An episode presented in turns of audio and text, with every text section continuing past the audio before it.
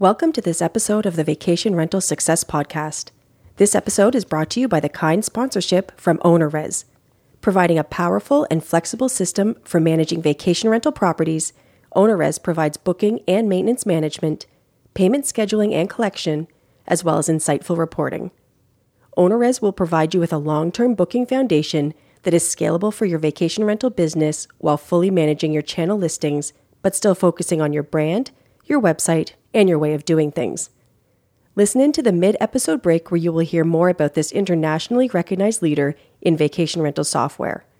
For more information about OwnerRez, click the link in the description of this episode on your smart device. Let's get started. Here is your host, Heather Bayer.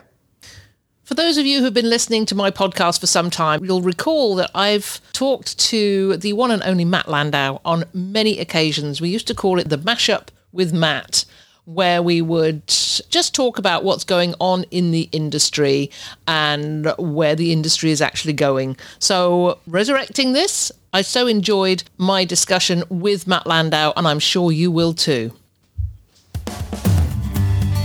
This is the Vacation Rental Success Podcast, keeping you up to date with news, views, information and resources on this rapidly changing short-term rental business. I'm your host, Heather Bayer, and with twenty-five years of experience in this industry, I'm making sure you know what's hot, what's not, what's new, and what will help make your business a success.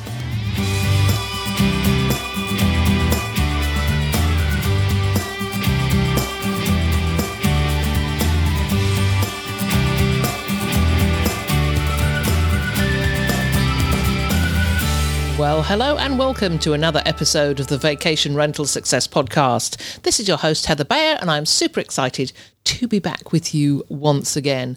Today, we're talking about all things hospitality, and I know we do this a lot, but I am talking to the one and only Matt Landau about the way that hospitality is heading and if it's going in the right direction and what we can do to stay the course and keep the whole concept of limited edition front and center in the minds of our guests and of the professional operators in this business.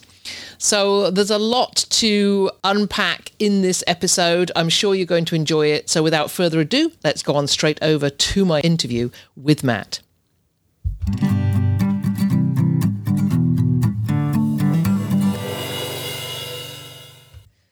So super happy to have with me yet again, and it's been a little while actually, Matt, um, the great Matt Landau from V R M B and the Inner Circle, and now Keystone Retreat. And that is where Matt is coming from, the new event called Keystone Retreats. So firstly, thank you so much for joining me for another, and I'm going to be calling it a mashup with Matt because we haven't done that for ages, and I thought we should reinstate this. Tell us a little bit about what you're doing at the moment, and then we'll go in and explore what you've been doing. The Keystone Retreat is a private series of gatherings uh, that I started putting on back in August, along with Steve Schwab, who you may know of Casago. He's been in the industry for quite some time. He and I had always talked about putting together small groups of leaders and talking through some of the stuff that you don't get a chance to really dive into at a conference uh, just because there's so many people and you want to do everything. You might get a little tip passing in the hallway for a brief moment, but when you have small gatherings of great people, you get to discuss some really important uh, stuff. So this is now our second Keystone Retreat. The first one was at a farm just outside of Nashville, Tennessee. I am currently on a farm called Emma's Driftwood Farm. And this place, uh, Heather, is very limited edition. It looks, Every little it cabin, looks awesome. Yeah, the cabins have all been refurbished. They look really old and just worn. But the moment you open the doors, they're all beautifully manicured. And there are all these beautiful trees with, I don't want to call them weeping willows, but they've got all this Spanish moss. Mm-hmm. And when I woke up this morning, there was uh, somebody outside cutting the lawn. And I said, hello. And he introduced himself as the mayor of Darien, Georgia. And I said, really? Like, is you really the mayor? He said, yeah. And he gave me his card. So he happens to take care of the properties. So he's going to be coming and meeting our guests for breakfast each morning. We had a lovely conversation about what community means in this part of Georgia. That's fantastic, because I think community and hospitality is is going to be a little bit of the theme of what we're going to be talking about today, because there's there's lots of stuff that's been coming up recently, stuff on V R M B and then stuff that I've been reading, and I just thought we, we should explore a little bit about this sort of in relation to limited edition. And I guess since it's been a while since we talked about it, you should perhaps give us a quick definition of what limited edition actually is. Limited edition for me is one of a kind positioning. It's something that we all have within us. We are individual. We have our own way of seeing the world. And it's about channeling that one of a kind spirit, that which makes vacation rental properties and hosts wonderful, and actually packaging it and presenting it in a polished way so that when people find it, they see it for its value. And I was originally introduced to this uh, idea of limited edition in Casco Viejo, the historic district where I lived for so long. The realtor in town referred to investments in Casco Viejo as limited edition investments, because UNESCO had created all these preservation rules. You couldn't just build however much you wanted. You had to retain the facade. You had to retain the blueprint. And therefore, there would never be more than a fixed amount of properties on the market. And she referred to that as a limited edition investment.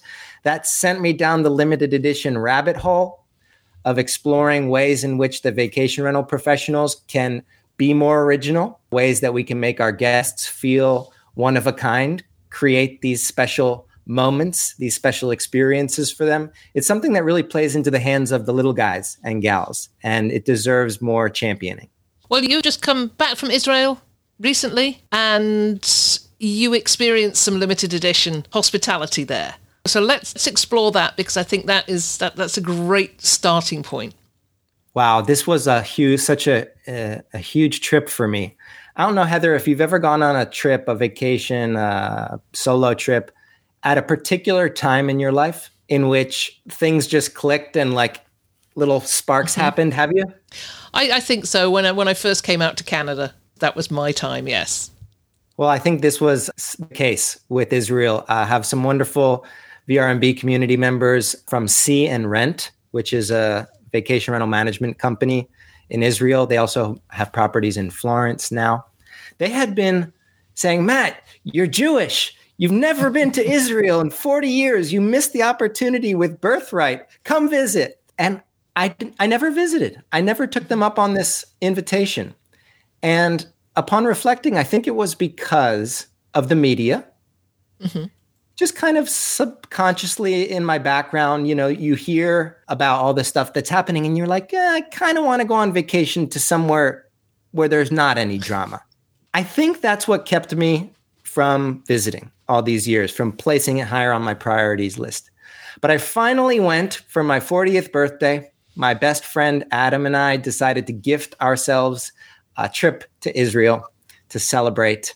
And it was incredible. I mean, everything everybody says about Israel, it was, mm-hmm. and more. And I was really just moved by the entire experience. The actual hospitality, I would say, from the team at C N Rent, very simply looked like a friend.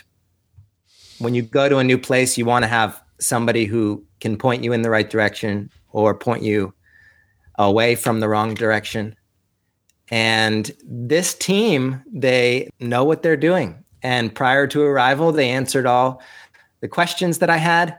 And then they posed to me, Heather, a most perplexing of questions. They said, what's the purpose of your trip to Israel? And I was like, vacation? Birthday? Birthday party? I, I was like, I haven't, I'm not prepared for this, but give mm-hmm. me some time to, to, to reflect. And by the end of the trip, I had been asking myself, what's the purpose of this trip? What's the purpose of this trip? And by the end of the trip, I realized the purpose, which was at this new stage in my professional career, wanting to tell stories better than I have before. To become a better storyteller, I need to become a deeper human in order to really resonate with people. And I think uh, this trip was a little personal discovery process, knowing myself better, where I came from, why mm-hmm. I am the way I am. Everybody looks like me there. So it was really remarkable. It was just one of those trips that that I think will mark an important inflection point in my in my thinking. Was there anything that really stood out to you in terms of hospitality and, you know, a, a limited edition type of feeling? Well, they this company CNRent practices all the limited edition pillars. They're a family business. They're locally based. They're specialized in particular property types. And they provide these wonderful little surprises. You know, on arrival, there was this great little introduction spread and reservation, uh, suggested reservations at a restaurant. But I will say, I will take that question a little more meta mm-hmm. because everyone in Israel, if you're Jewish and it's your first time there, they try to get you to stay. And they each have their own version of doing this, some more aggressive than others. I went to a Shabbat dinner where the sister of one of our community members, Leo, she was definitely into let's get Matt to move here mode. And she gave me like the business card of her favorite rabbi in the United States. That was one kind of hospitality. Eat all this food, uh, meet all these people. You were born to be here right now. Stay. And then on the other end of this, the spectrum was Guy, who's one of the founders of CNRent, and he took me for a tour of where he lives up north. And he's like the opposite of orthodox or co- uh, conventional or aggressively trying to get anybody to do anything. He's like hippie. He's like a hippie. And Guy, in his own way, gave me a reason to want to move there. He gave me his version of the town. And I thought it was very moving. So I think both of those Jewish mm-hmm. uh, things were just very hospitable, felt great, felt like uh, I was at home. Yeah. I and I I think I think that nails it, doesn't it? You felt like, I mean, you just said treating you like a friend and then as if you were at home too. Uh, and that that is the, the core, really, of hospitality. So I want to move on from that to uh, just a post you made on the Inner Circle about your friend Molly. And that mm. was really the trigger for me to connect with you and, and say, come on the show and let's talk about this, because it really, it sent me down a rabbit hole, that post. You said, my friend Molly's on vacation in India and shared with me how hospitable everyone is, how strangers were so generous and welcoming with food, how everyone refers to her as Miss and Madam, how she felt like royalty and soon discovered the Sanskrit phrase, and I'm not sure I'm going to say this right, Atithi Devo Bhava, which translates as the guest is God. This could come as a shocker to many. And certainly if you're looking around on Facebook groups, the concept of the guest is God is probably not going to go down too well. Take that a little bit further and tell me what you think. Oh, it's so funny because those Facebook groups, people are complaining about how terrible and disrespectful and unwelcome guests are in their home. And I'm like, wait, are, isn't this a hospitality business? Like, if you're this miserable with your guests online, I can only imagine how it feels to stay in your property. Exactly. And as I say, it's it's always a shocker to me to see some of those posts, you know. And I remember years ago when I was in the beginnings of the property management company and we had a cleaner, and it was one of the first things I think that really got me about being hospitable, that you have to you have to train everybody. It's not just you as an owner or an operator. Everybody that is involved with guests has to be on the same page. Because I had a call from my cleaner and her uh, when she went to do a changeover, and her first words were, "Those renters were pigs," and I was blown away by that. And I said, "Hey, hey, hold on a second. Those renters, or those guests, that's the first thing." It took me a long time in Ontario to change that word from renters to guests. But I said, first thing, they're not renters. They are guests in my home. And the second thing is we don't make judgments like that, and certainly don't use words like that. But, you know, that was, it was just interesting how I heard this from many people uh, in, in the housekeeping business in Ontario, that they were advocating, I understand they were advocating for the owners. You know, they were being loyal. They didn't like the fact that occasionally a property may be disrespected. But we had to change the language to start with. And once we'd done that, that made quite the difference. But to see it continuing in those Facebook groups now is still... And, and I think when I talk about talked earlier about the great divide, I think I'm seeing this as becoming... It's not just a divide, it's a yawning chasm between those professional operators who see hospitality as being the primary function against the...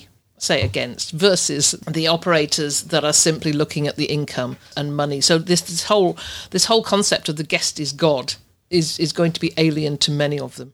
Yeah. A lot of property managers would argue that the property owner is God and the property and the guest is next, mm-hmm. to use the same metaphor. I, I think that the chasm that you're talking about, they're not mutually exclusive.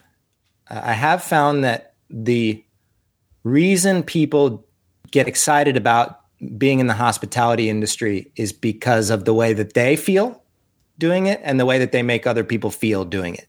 The key word in both those sentences being feel, and connected emotionally to what is happening. Are you part of a guest's birthday or reunion or last vacation together?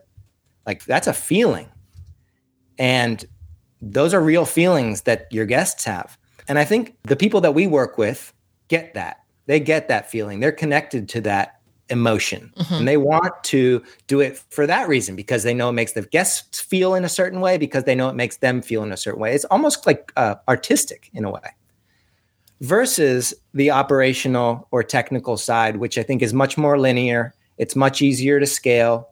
It's much more profitable when done quickly.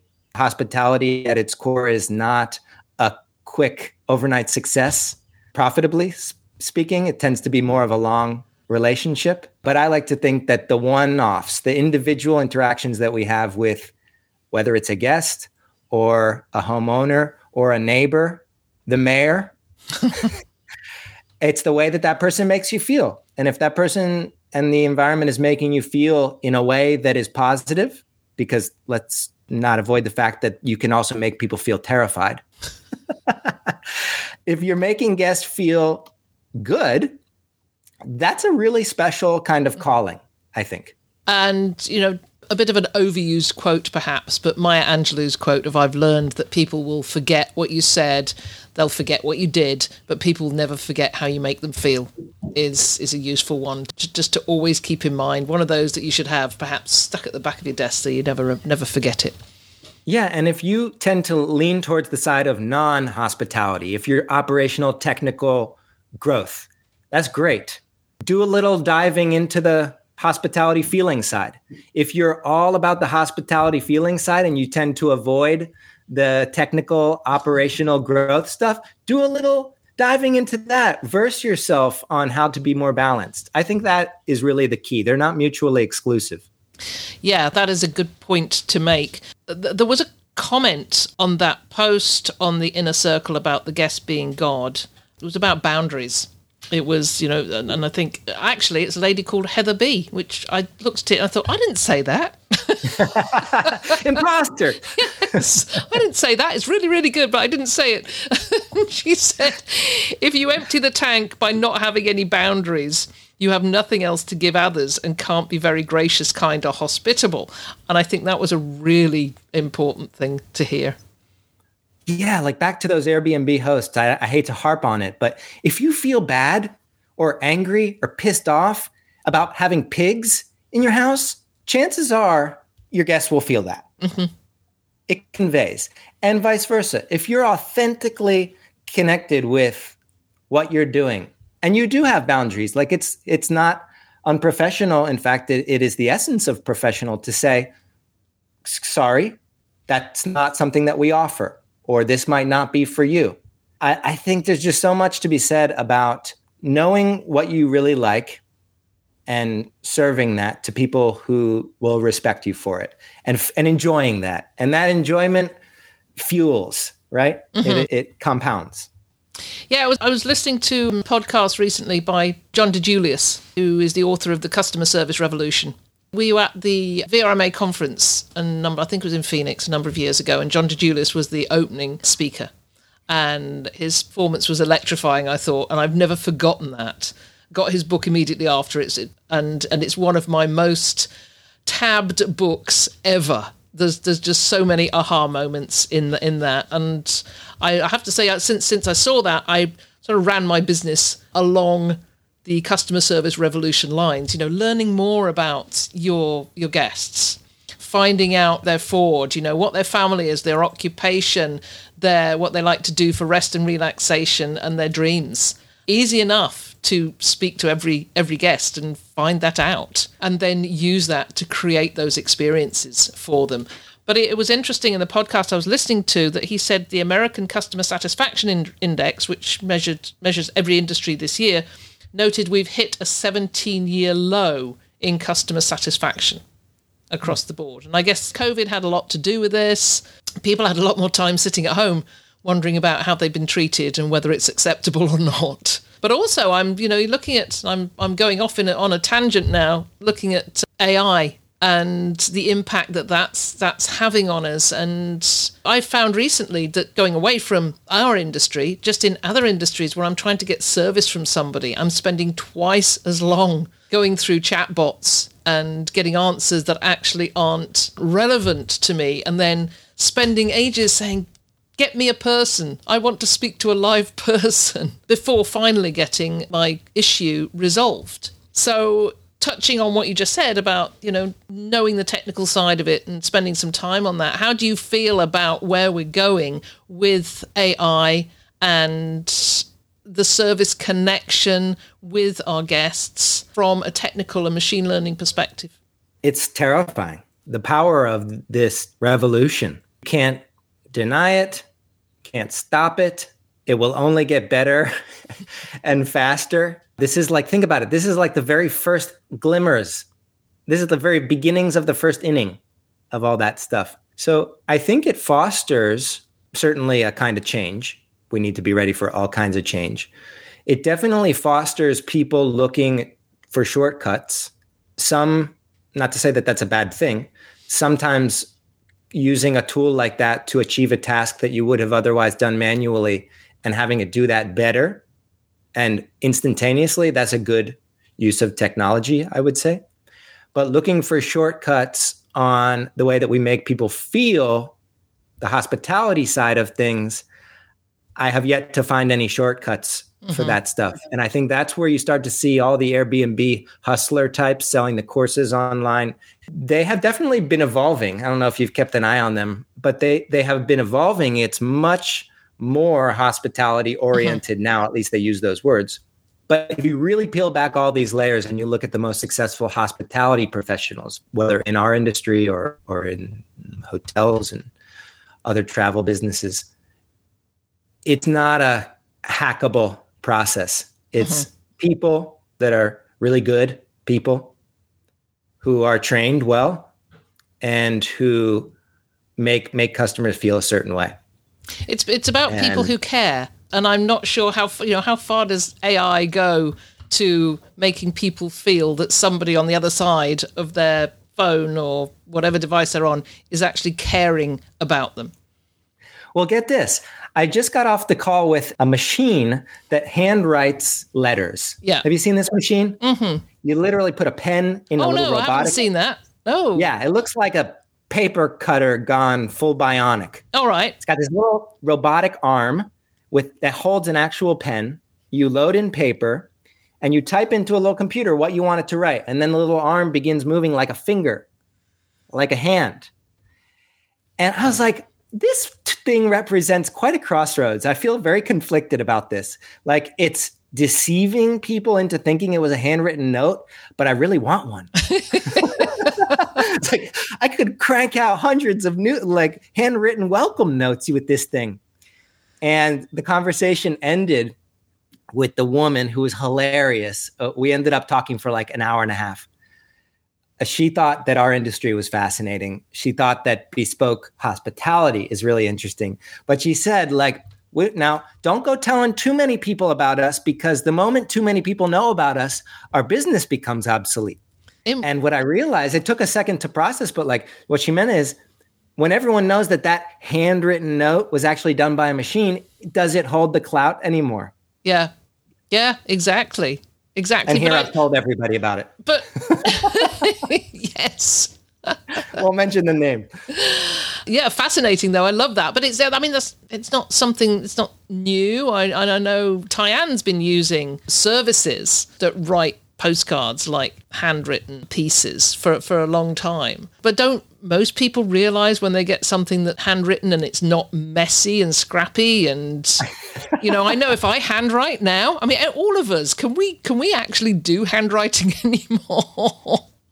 I've just been handwriting a bunch of welcome letters and I, it looks like a, like an eight-year-old. Yeah.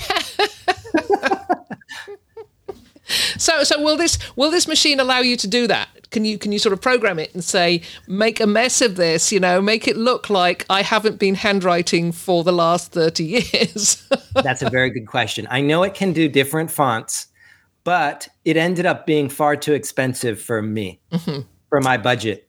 And I will never know, maybe. Oh, well, everything I get handwritten now, I'm going to stare at it. You know, even if but it, see, that's even if it comes from Auntie Ada.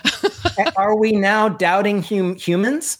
Well, aren't we looking at material that's on websites now and saying, you know, did you actually write this? And journalistic right. articles, did you write this? Or was, was it written by Chat G P T in the main and you just made a few corrections and personalizations here and there? And I think, yeah. yeah. Or is the per- the person you're chatting with, text messaging with, a bot? Yeah. And is it is it good enough to give you great information? These are legitimate conflicts that I think our industry needs to talk about more, mm-hmm. because they are really conflicting. Like, and, and I think from a very broad level, short-term rentals done really well are amazing. They change our lives. Short-term rentals done poorly ruin lives. Mm-hmm. That's one big conflict that you you have to be honest about. You know? Which is a good segue.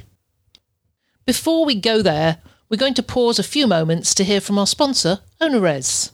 The founder of OwnerRez, Paul Waldschmidt, joins me to answer a question that's often asked by hosts and managers looking at options for property management software.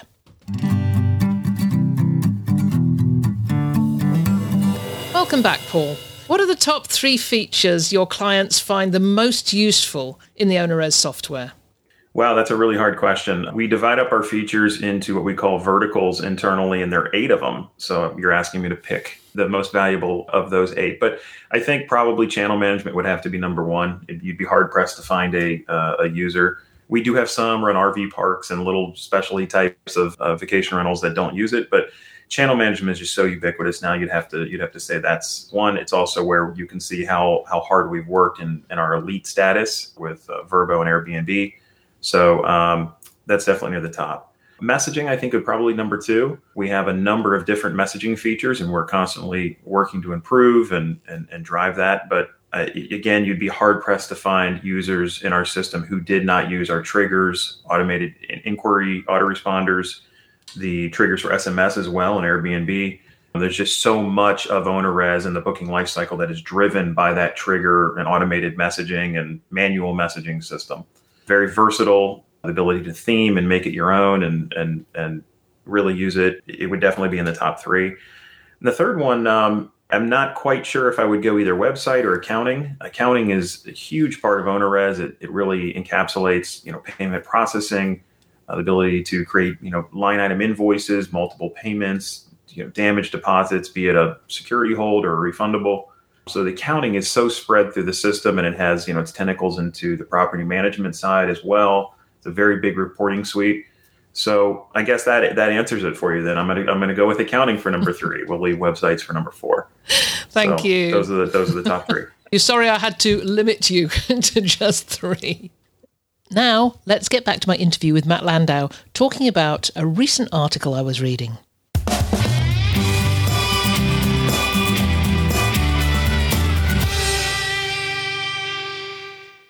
Which is a good segue into that article that you've read. I only picked it up this morning. I realised, you know, I, I looked at it, it said February the ninth, and I thought, oh, that's today. And then I realised, you know, my life is passing by far too quickly at the moment, and it's, it's now a week later. So this was in a Texas Monthly, and it was titled Inside the Bro- Brotastic? Is that what they said? Brotastic, yeah. Brotastic. Bro is like the word bro.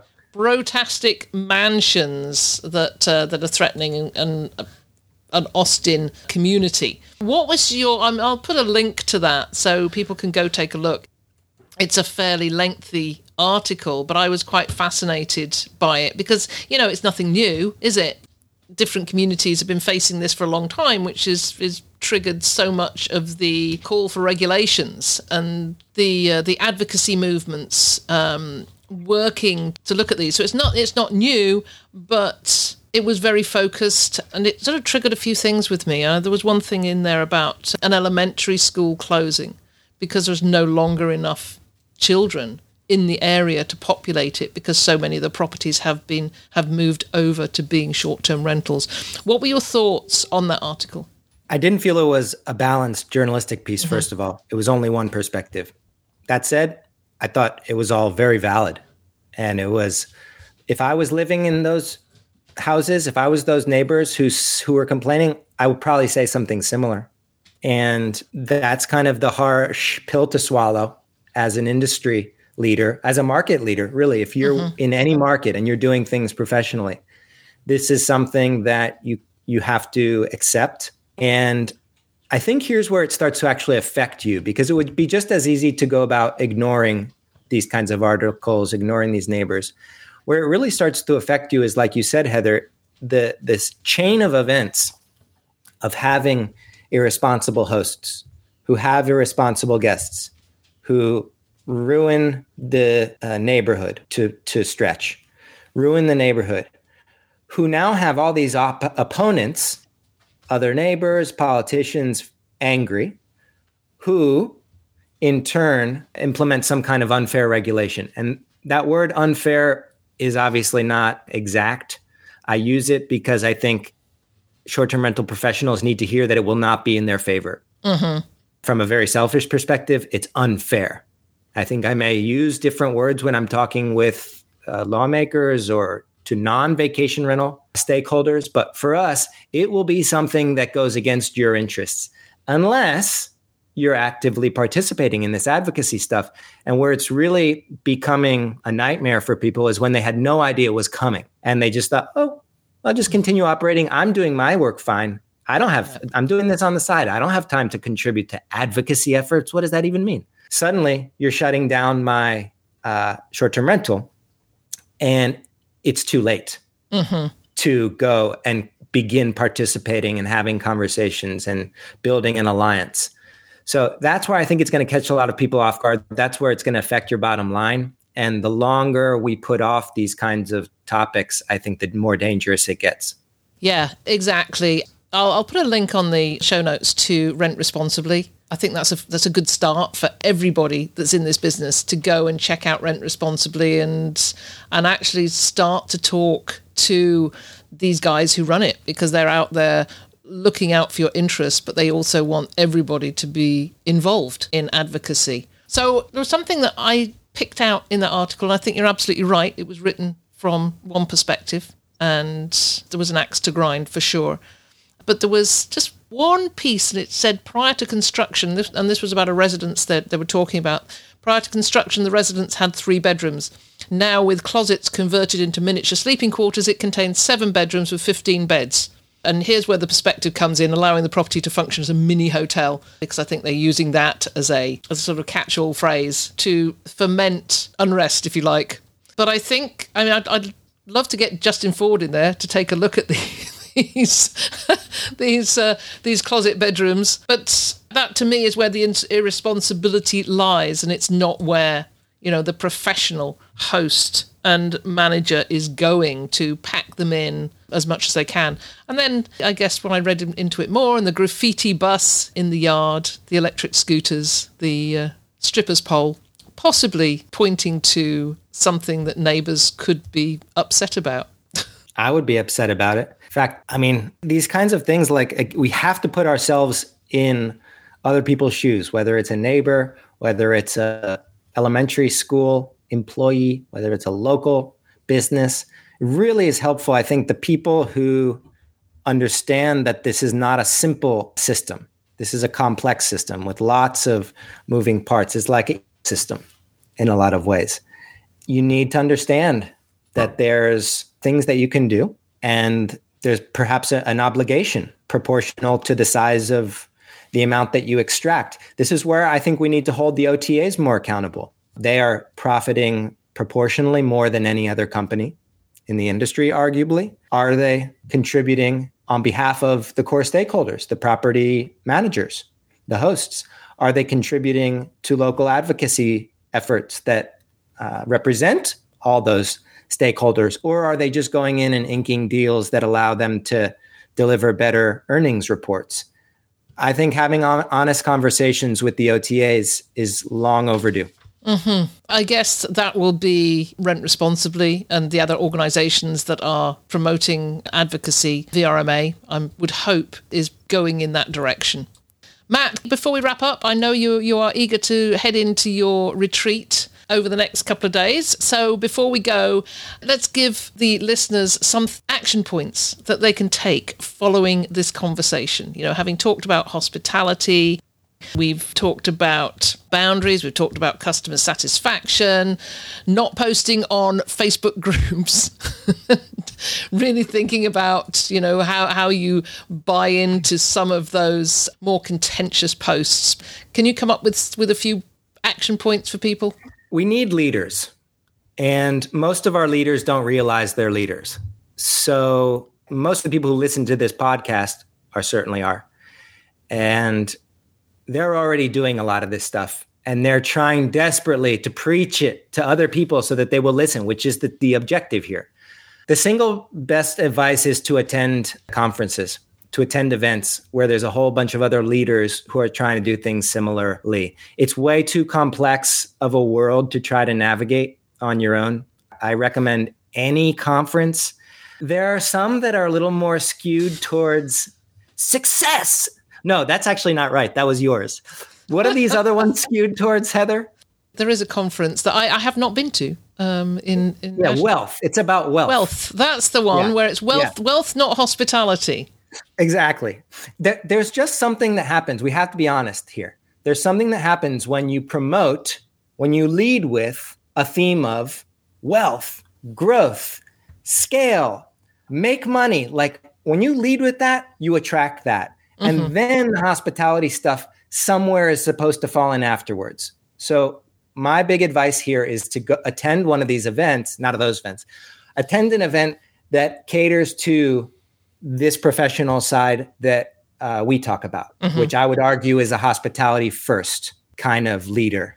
This particular event that we're hosting here, we we found that these kinds of leaders need safe spaces, small environments to practice that thought leadership, to realize that something they're doing is actually a first, or to simply recognize that there are other people doing it along with them, and that they have some confidence to begin sharing it a little bit more, so that on stages at the big conferences, we can begin to see new voices mm-hmm. and new perspectives and people who are doing things in a different way, but an equally professional and admirable way. That's my big wish for two thousand twenty-three. I'm sure we can share a, a link to the events that are taking place throughout the course of the year. Yes, exactly. And talking about that, where are you going to be? Oh, well, mind you, that's probably a very long list. Right now, I'm most excited about and planning on more of these Keystone retreats. Mm-hmm. We're doing three more uh, over this year, and then something else a little bit bigger. So uh, these are just small things. These are cohorts of fifteen or twenty people hosted in beautiful settings. So we're doing another one in May. Uh, doesn't look like we will get to have you, Heather, at that one. But if anybody's interested, you can just email me and we'll provide more information. Yeah, I will be at the Short, short Stay Week in Barcelona. A wonderful event unto itself. Yeah, exactly. You know, shout out to Damien Sheridan for these events that he puts on. I mean, you were there at the Book Direct show in Miami, which was exactly one of those events that that you're talking about.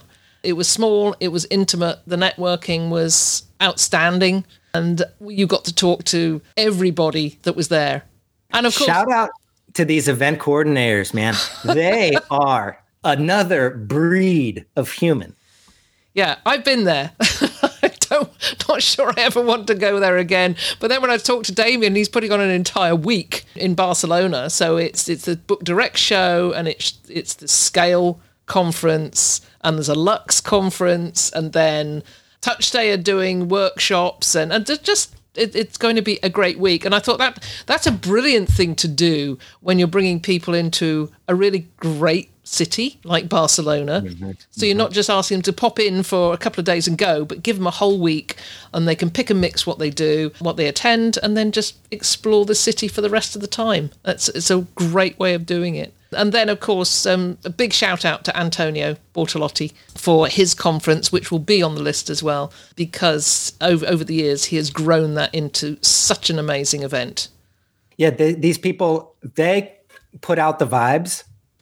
They attract people who like those vibes, mm-hmm. who are similar kinds of people, who get to know one another and end up becoming besties, mm-hmm. uh, very much like you and I did. So it's the big hump of choosing one event, your first event to attend. Even if you didn't like it, you don't end up regretting it. You end up thinking to yourself, wow, there's this whole other world mm-hmm. out there that I can be part of, and it's waiting for you.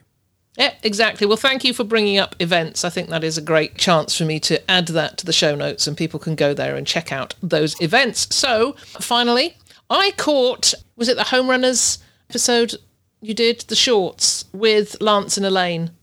And mm. Seaside Vacations, which I watched twice. I thought that was just brilliant. They are the essence of what professional property managers are, you know, so immersed in their community. Are there going to be any more of these these shorts and shows? Yes. Yes. I asked myself, what is the story that we're trying to tell here? Towards the end of last year. What is this story that I want to tell? And that was actually not a question that I had held myself to ever. And it's taken a number of months to reflect on that question. What is this story of our industry that we want to tell the world? And I never had any experience in storytelling. I just kind of like did it mm-hmm. naturally, but suddenly realized that this is a whole craft. Storytelling is an entire world and something very valuable that I could invest in. So I took some master classes in storytelling over the months, and I'm finally coming full circle into be able, being able to put that story into a narrative. And I think this is a big breakthrough for me, but finally, for the first time, I'll be able to see where each of these amazing home runners, the Lance and Elaine Stitchers, the Tim Johnsons, the, the Steve Milos and Steve Schwabs, and all the Steves in between, where all these home runners fit in the story that I want to tell to the public about this industry and how we're changing hospitality. As you can tell, that's a big uh, question, a big endeavor, but I'm actually like super close to the finish line. So I'm thrilled to actually put that finally into words, but it was a process of detangling a bunch of amazing stories that all have their own essence into something cohesive that I'm really excited about. Well, we will watch out for that. Yeah. And look what I got on. I forgot. This I is love from, this is from Ruth in Italy. She sent me this shirt. That's wonderful. Matt, it's been an absolute pleasure talking with you. I know you've got busy time ahead of you. Have a wonderful yeah. few days. The, you've got an amazing bunch of people there. I'm sure it's going to be a very special time. So uh, look forward to hearing about that from, from Tyann, at least, because I know Tyann's going to be there over this next few Thank days. You, and I look forward at some point to being able to join you at one of these retreats. Yes, indeed. Thank you, Heather. It's always a pleasure, Matt.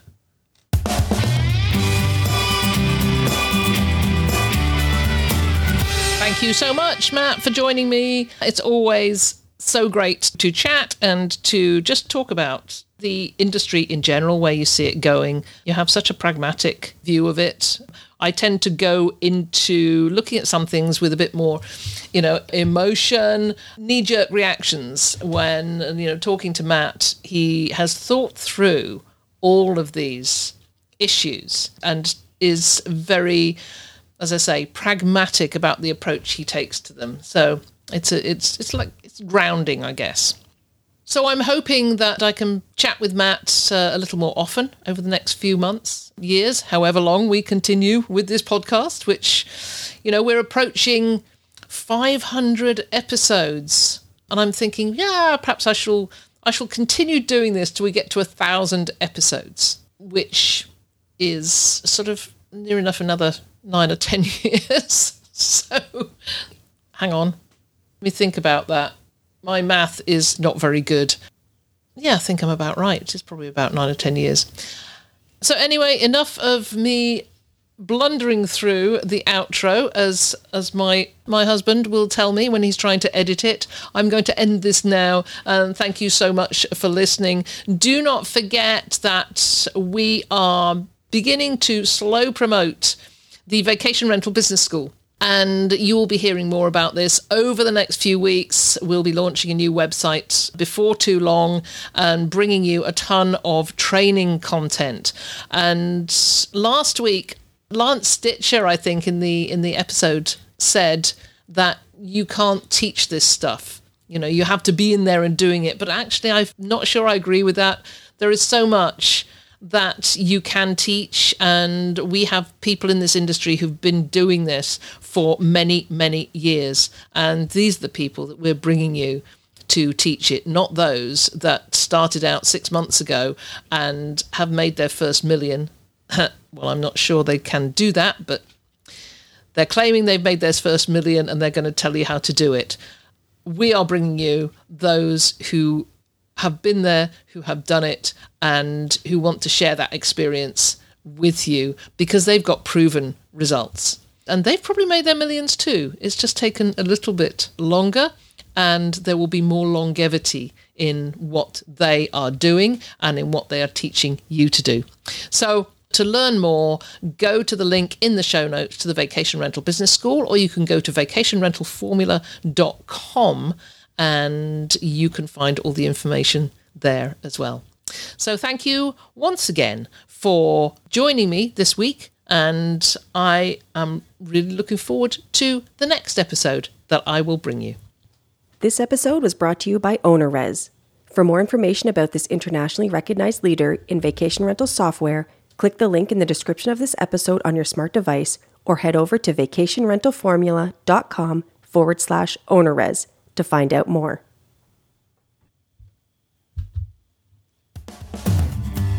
It's been a pleasure as ever being with you. If there's anything you'd like to comment on, then join the conversation on the show notes for the episode at vacation rental formula dot com. We'd love to hear from you, and I look forward to being with you again next week.